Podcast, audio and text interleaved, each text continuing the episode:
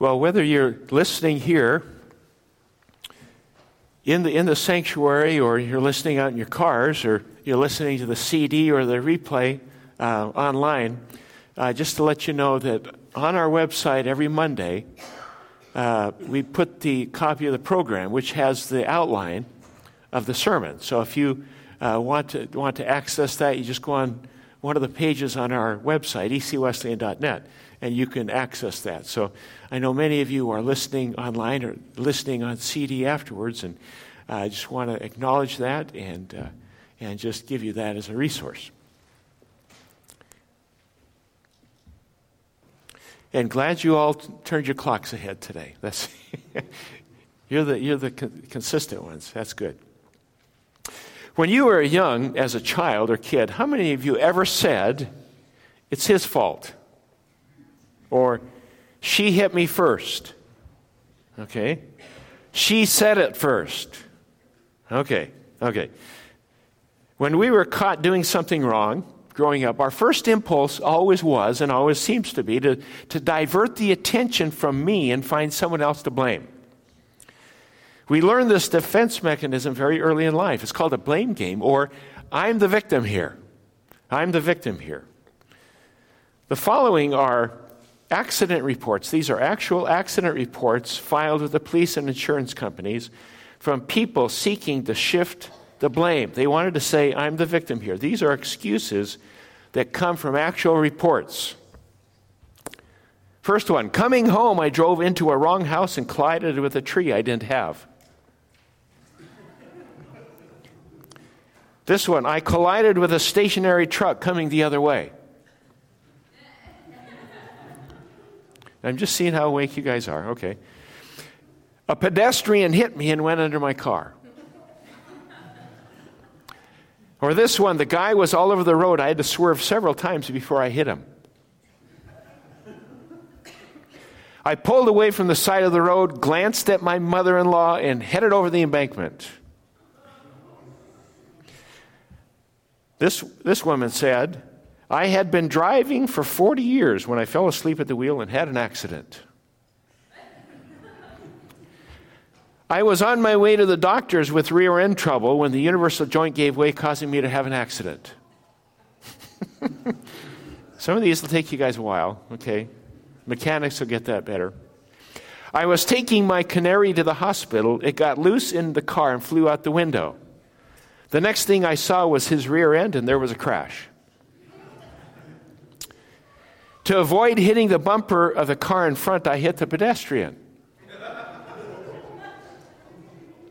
My car was legally parked as it backed into the other vehicle. An invisible car came out of nowhere, struck my vehicle, and vanished. This was an interesting one. I told the police that I was not injured. But upon removing my hat, I found I had a fractured skull. The pedestrian had no way to know which way to go, so I ran him over. Okay. Those, those are actual reports of, am I the victim here? These are excuses people have made for accidents. Am I the victim here? Playing, playing the blame game. We are endlessly creative in playing the victim or placing the blame. And it's genetic. Uh, you know that it's genetic. We inherited it from our ancestors. It all started with Adam and Eve. You guys know that. They disobeyed God, they, they sinned, and God asked them, What did you do? And Adam's answer was, The woman you gave me made me do it. And Eve said, The serpent made me do it. And right here, right there, you have all the elements of 4,000 years of victims blaming God, blaming the devil, blaming someone else, blaming circumstances. Am I the victim here? That's the question. One of the great challenges we face as parents is to teach our children individual responsibility. We have to learn it first how to take responsibility for our own actions. It starts here, it starts actually in our hearts. Shifting blame is part of what I would call arrested development. And last week we looked at arrested development as we started this series in the book of James. We talked about how we like comfort, we like to be comfortable. But when we are comfortable all the time, we never grow up. We experience arrested development. Today, we continue in that discussion by examining our responses in dealing with trials and temptations. Today, we're going to look at a sermon entitled, Am I the Victim Here? Am I the Victim Here? And I'd like you to turn with me to James 1. We're still in James 1.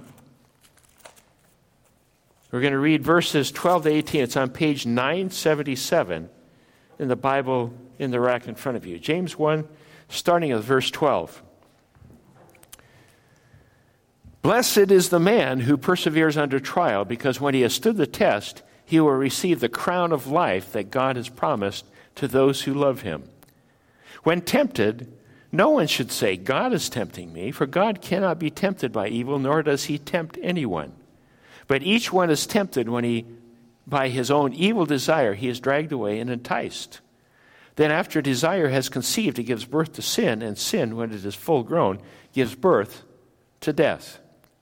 Don't be deceived, my dear brothers. Every good and perfect gift is from above, coming down from the Father of heavenly lights, who does not change like shifting shadows. He chose to give us birth through the word of truth that we might be a kind of firstfruits of all he created. James begins this section by addressing situations in which we might shift the blame. We're trying to find a scapegoat. When circumstances are tough, we get squeezed. Whatever's inside us kind of comes out. Experiencing tough times, and we experience tough times, whatever's inside tends to squirt out past everything else. And we all experience tough times. We all get squeezed. And last week we talked about trials. And let's talk about, we're going to start with the trials today. Trials. James tells us in verse 12 Blessed is a man who perseveres under trials. Blessed is a man who perseveres under trials. They will receive a crown of life. This is one of God's promises. You'll receive a crown of life. Now, there are typically two responses to trial two responses. The first one is a natural response to a trial. The natural response, or the first response, is I'm the victim here. We blame God or we blame the devil. We find someone to blame. So when we experience a trial, we look for a scapegoat of some sort. And then there's the spiritual response, letter B, which is perseverance or patient endurance. And the result, of course, is blessing or reward. There's a, there's a word here used, crown. It says you will have a crown of life, which is used to describe our, our reward in heaven. It's not a literal crown, it's not a crowning achievement or an apex of a career. A crown of life is something that God is preparing for us, and it comes through perseverance. And the only way to, to get to this is through trials, unfortunately. The crown follows something called character development. Character development. In Hebrews 12, 5 through 6, it says, And you have forgotten that word of encouragement that addresses you as sons. My son, do not make light of the Lord's discipline, and do not lose heart when he rebukes you, because the Lord disciplines those he loves, and he punishes everyone he accepts as a son. When you look at it in that perspective, the trials and challenges are not indicators of punishment because we think we're having a tough time. It must be punishment. No. What, what the writer of Hebrews says, they are indicators of full sonship. They're, when you experience trials and difficult times, they're indicators that God loves you and He disciplines you. It's indicator that we are in relationship with God the Father. See, that's a whole different perspective to look at it. When God disciplines us, it's like when our parents disciplined us. They are indicators of relationship with God the Father. And what that means is character development. The more character development, the better our crown's going to be. Great. Everybody wants that. It's moving us past arrested development, out of our comfort zone, as we looked at last week in depth. So those are trials, and we talked a lot last week about trials. And let's talk about temptation. Roman numeral 2, temptation. Verses 13 to 15 talks about that. It says, When tempted, no one should say, God is tempting me, for God cannot be tempted by evil, nor does he tempt anyone. But each one is tempted when by his own evil desire he is dragged away and enticed. Then, after desire is conceived, it gives birth to sin, and sin, when it is full grown, gives birth to death. Now, there's a lot, lot in those three verses, and I'm going to try to unpack those as we go through this this morning. The trial, of course, is a test of character to purify us, which we talked about. Temptation is a test of loyalty and obedience. Tempted means to tempt to do something evil. That's, a lot of people say, well, doesn't, doesn't temptation come from the devil? Yes, it does. Uh, doesn't temptation also come from our nature, our human nature? Yes, it does. Then why do we blame God? Okay, that's a question. Because some people blame, and evidently they were blaming God for the temptation. How do I blame? How do we do we blame God? That's the question. How do we do that? If only this had not happened. If only I hadn't gone, or God could have kept me from this circumstance, or I was born into this family. I didn't ask for this. I had to go to this school, or this is the job God gave me. God gave me these desires. Well, you know, if we believe that God is all powerful, we can easily blame God for our temptations. And that, that evidently was what they were doing in the New Testament church. Then we say, I'm the victim here. Well, if I'm not the victim, who's to blame for temptation? Now, there is a contest, and this is implied here, not explicitly, but implicitly. There's a contest between Satan and God. Now, if you are here this morning, you don't believe in Satan, um, or believe that there's a real person called Satan or the devil, uh, I challenge you to take another look. Some people think it's just a, a, character of fiction, a guy in a red suit and pointy tail, pointy ears, and pointy toes, just harassing children, some kind of a mythical character.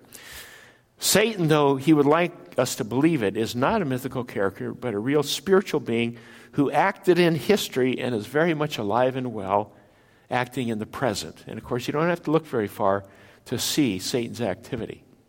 Very real in our world today.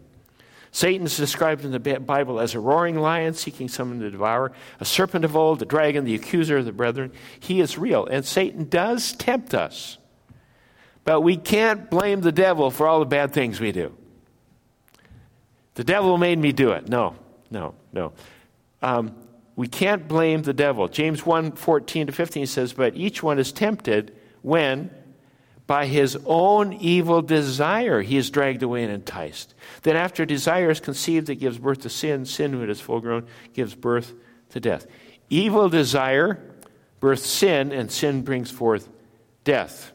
So, basically, inside each of us, we have the seeds of our own destruction. We don't need the devil to do that. That's part of our nature. Augustine said this. He said, Satan can do no more than suggest. Only the tempted person can perform the wrong act.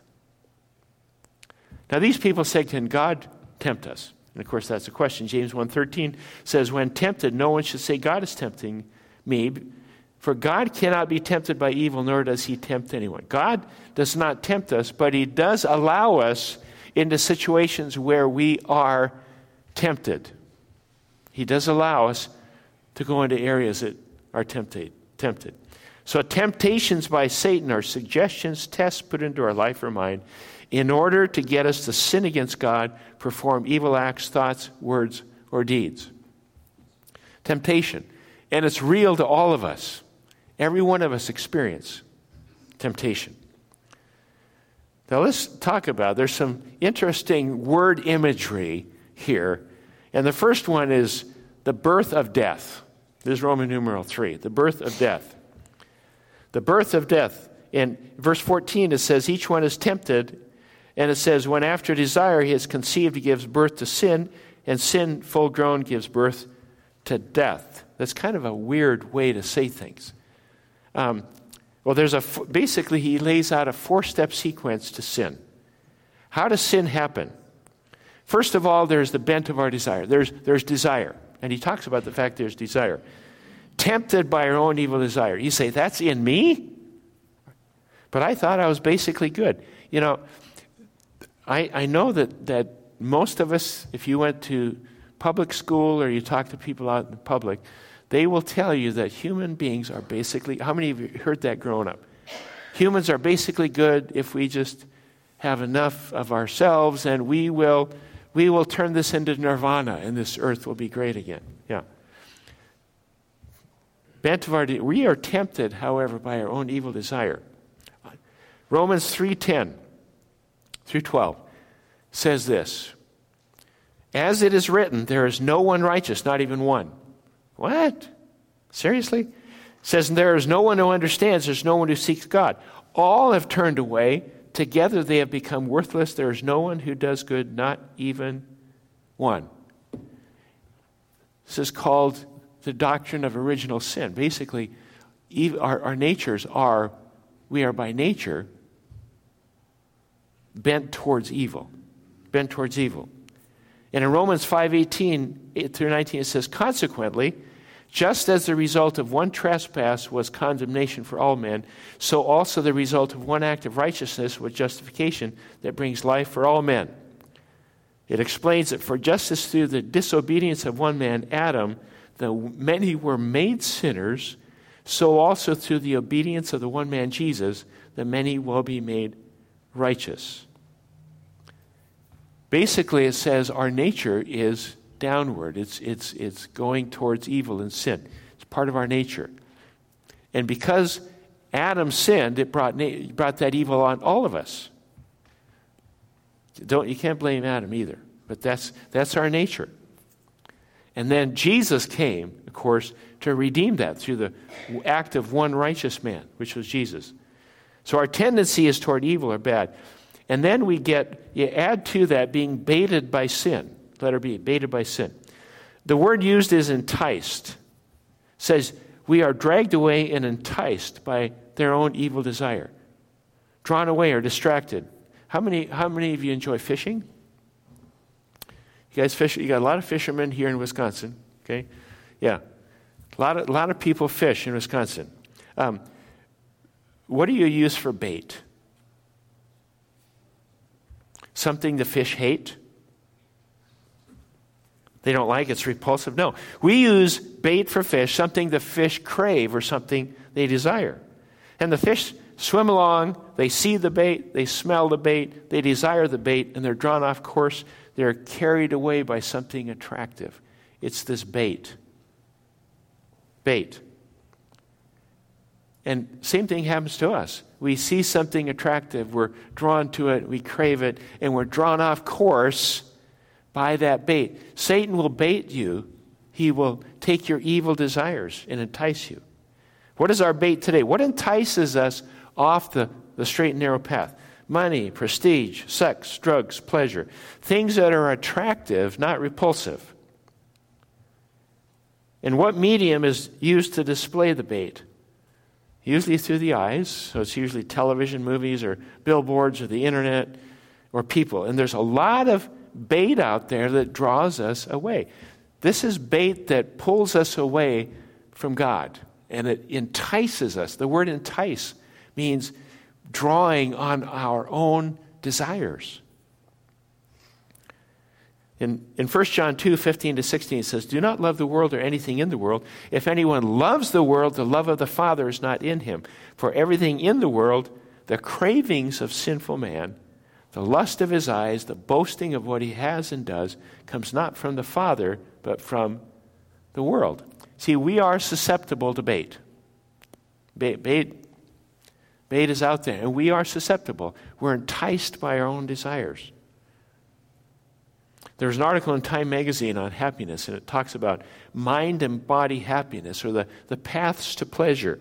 It said the pleasure center of the brain is so powerful that is why the drug addict would rather ple- be pleased that appetite by cocaine than sleep, or sleep, or sex.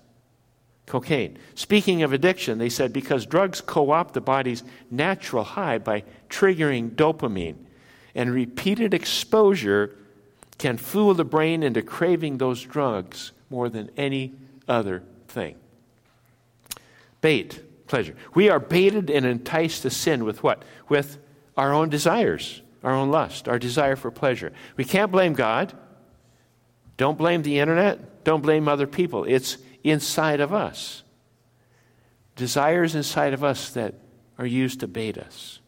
It's inside all of us. It's the doctrine of original sin. And what that means is I'm not the victim here, I'm the problem. I'm the problem. It's inside all of us. And it's common to all human beings. So we can't stand up and say, oh, you got it worse than I do. I'm, you know, no, no. It levels the playing field. It says all of sin and falls short of the glory of God. All of us have a sin problem. And when we realize that that's the internal problem, it's only then that we can find the solution to that. How do we find the solution if we don't define the problem? Then we have a, a phrase talking about the birth of sin. Birth of sin. Verse 15 says, After desire has conceived, it gives birth to sin. And the word conceived is grasped together as the woman conceiving when she gets pregnant with a child. The will, this leads to lust, and then conception takes place. After conception comes birth, it's inevitable. And this is the actual language of childbirth. It's kind of interesting. It says when it says that, that birth will produce sin. Birth, it's the birth of sin. Now, I remember, uh, we're talking about birth. I remember when Judy was pregnant with our first child, and we went to Lamaze class, and they talked about the discomfort of childbirth. And it was discomfortable. I, I mean, I, I, was, I was there. Um, sorry. All the ladies go, come on. Anyway, but, but there's one thing I remember they started talking about this uncomfortableness, and they, they didn't use the word pain because they don't want to use pain. It's un- discomfort. And so we're, we're like six months in, and I, and I thought, you know what? I, I don't know if I want Judy to have to go through this. Too late. Too late. She's pregnant. She's going to have a baby. Um, and so it's going to have that. When it talks about the birth of sin, the birth of sin, there's the language of inevitability that he uses. Conceiving produces birth. After conceiving, it's birth. After desire is conceived, after desire happens, it births sin. And as sin, when it's full grown, it gives birth to death. And the end result of this process unlike human pregnancy, is not life, but it's death. Death. It brings death, letter D. It's, it's giving birth to death, the picture of death being born as a result of our actions. It's a, it's a graphic picture of, of what happens in our hearts when we give in to the desires. And it conceives sin and it gives birth to death of all things, which is separation from God. And we say, Am I the victim here? No. You did it. Now that's the bad, bad news.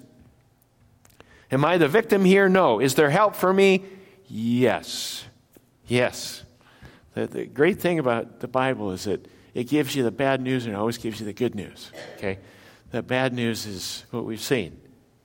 The birth of death is not contrasted with the birth of life. Okay? So we've gone through this sequence of, of dealing with the birth of sin, which brings death. And now we have the birth of life. James 1 17 to 18 says, Every good and perfect gift is from above, coming down from the Father of heavenly lights, who does not change like shifting shadows. He chose to do what? To give us birth. Okay, here's a new birth. To give us birth through the word of truth, that we might be a kind of first fruits of all he created. Birth of death, birth of life. Give us new birth. In contrast to people's desires, which bring spiritual death, God, by his own free will, chose to bring us life. To bring us life. This is the birth of life. Now, four facts about life that we find in this passage. Four facts. Letter A God gives perfect gifts. God gives perfect gifts. It says, given comes from above. We don't earn this gift. It's a gift. We don't earn this birth, I mean. It's a gift. Ephesians 2 8 9 says, For it is by grace you have been saved through faith. This is not from yourselves, it is the gift, the gift of God, not by works, so that no one can boast.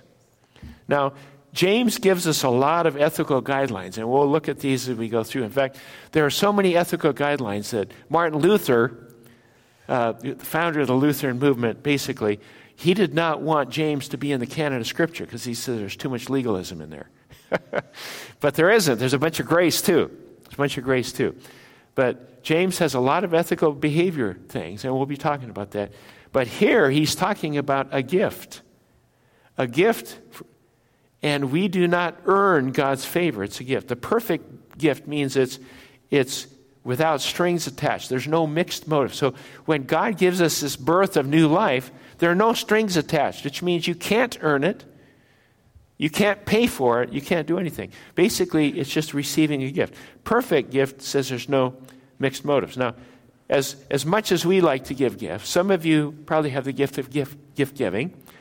Um, and that's awesome. Some people, that's, that's your love language, is giving gifts. And, but, but as much as I have tried and as much as I've seen my whole life, there, it's impossible to have absolutely perfect motives when we give a gift. You know, we give something and we go, oh, I, I look pretty good there. or they're going to think well of me. Or um, I think they might like me more, or whatever. There, there, there's always some mixed motive when we give. With God, there are no mixed motives, it's a perfect gift. This gift given to us by God, the new birth, is perfect and totally selfless. Only God can give this kind of gift. He gives perfect gifts. So, this, this new birth that he wants to give us is a perfect gift. It's also, letter B, God gives light. God gives light. God's nature is light, God's nature is moral goodness. When it says it comes from the Father of lights, mean, it means that God fathered the lights of the universe. When you look at the billions of stars, the moon, sun, all of the things around us, are planets, that's what God did. He's a father of lights. Romans 1:20 says for since the creation of the world God's invisible qualities his eternal power and divine nature have been clearly seen being understood from what he has made so that men are without excuse. We understand a little about who God is through nature. God made it all. And critical to our belief is that God is the author of life. God is the author of light. All life. And he's changeless. He's changeless. Verse 17, who does not change like shifting shadows. Now, the only thing constant in our world today, I mean, when we look at our world and everything is happening, the only thing constant is change, except God. God is changeless. This world changes rapidly. I mean, 20, 25 years ago, to browse was to shop, not explore the internet. Phones were stationary, not cellular. A mouse was a rodent we trapped. A virus was something we caught. A tweet was what a bird did, and Twitter was nervous laughter. A pop up was an ice cream treat, and songs had to be played on a record, tape, or CD, not on a file. Send me that file. It, that would have been totally incomprehensible to us 25 years ago change. In the middle of our change, something needs to be changeless, and that is God. He's not disposable, He's not outmoded or outdated. We can't say, God, oh, He's so five minutes ago. Jesus Christ is the same yesterday, today, and forever. So God gives light, He's constant, and He's changeless. And then there is truth. God gives truth. James 1:18 says he chose to give us birth through the word of truth. Chose to give us birth. This is the new birth that he is giving to each one of us. We had the birth of death, now we have the birth of light. John 14:6 I am the way, the truth, and the life. No one comes to the Father except through me. Anyone who has seen me, Jesus said, has seen the Father. The new birth comes through truth. Truth. Am I the victim here? No. My actions brought death. God's actions brought life. And finally, we see that God gives new birth. He says that we might be a kind of first fruit of all He created. We are the first fruits, the most honored and sacred in God's eyes. We don't use that word very often. I, am not sure if, if people in agriculture use first fruits, but first fruits are part of the harvest that the Israelites brought to God. They were the, the first and the best fruits and the, and the produce of the land, whatever that was. Set aside, it was special. It was, it was the very first, it was the very best. And that's who you are. You, when you receive this new birth, you are the first fruit, giving new birth and eternal life. John 3 16 and 17 said, For God so loved the world that he gave his one and only Son, that whoever believes in him shall not perish, but have eternal life. For God did not send his Son into the world to condemn the world, but to save the world through him. Am I the victim here? God knew our nature. God knew our bent to evil. He knew our, we were baited by sin. We were birthed in death.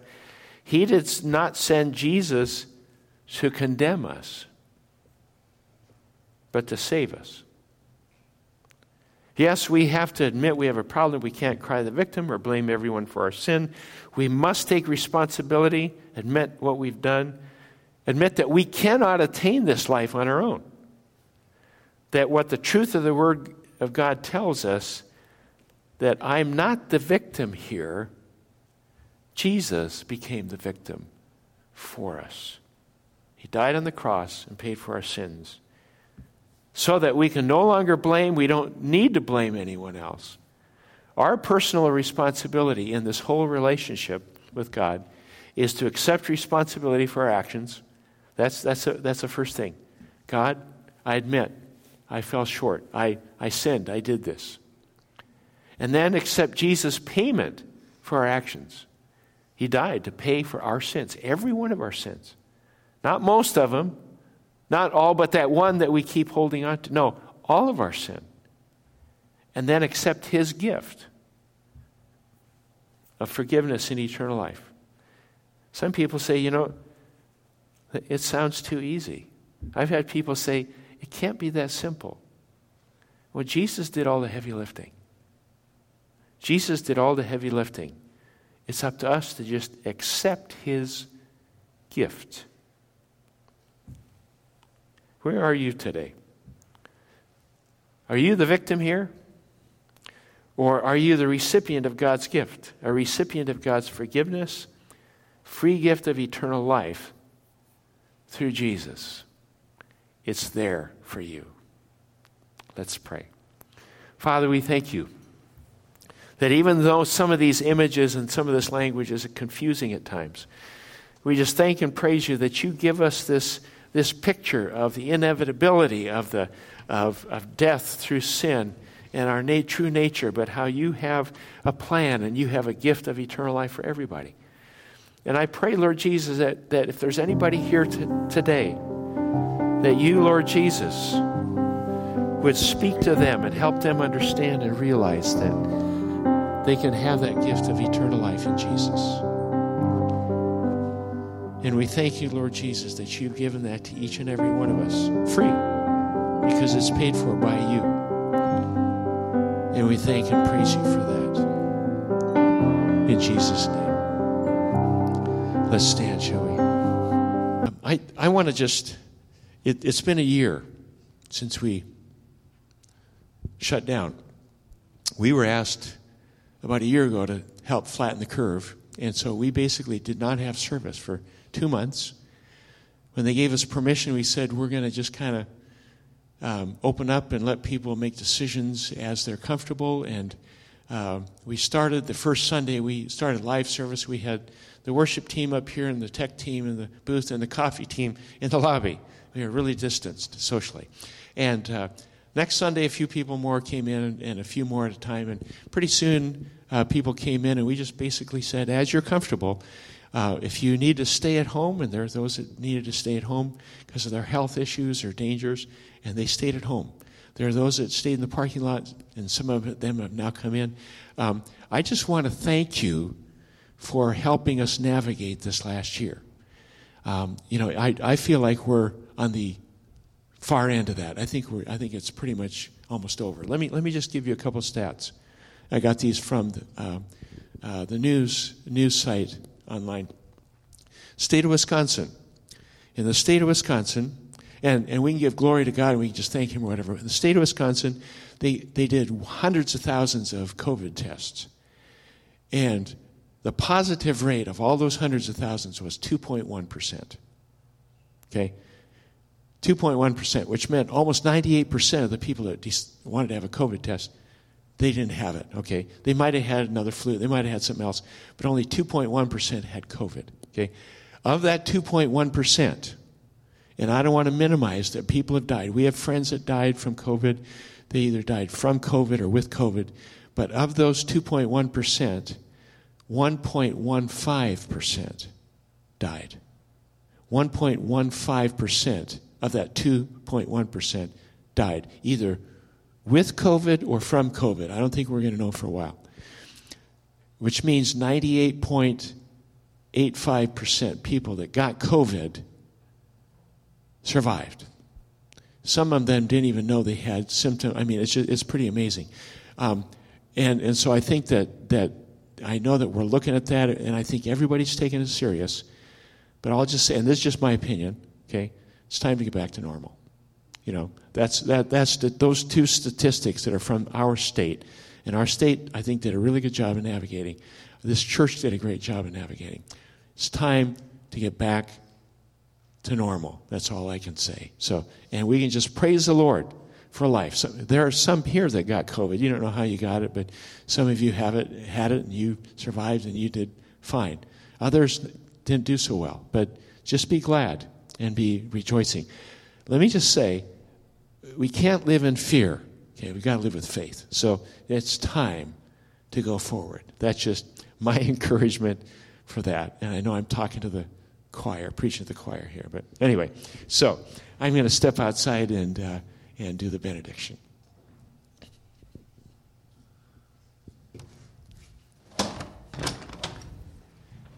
Hey, everybody, let's do the benediction.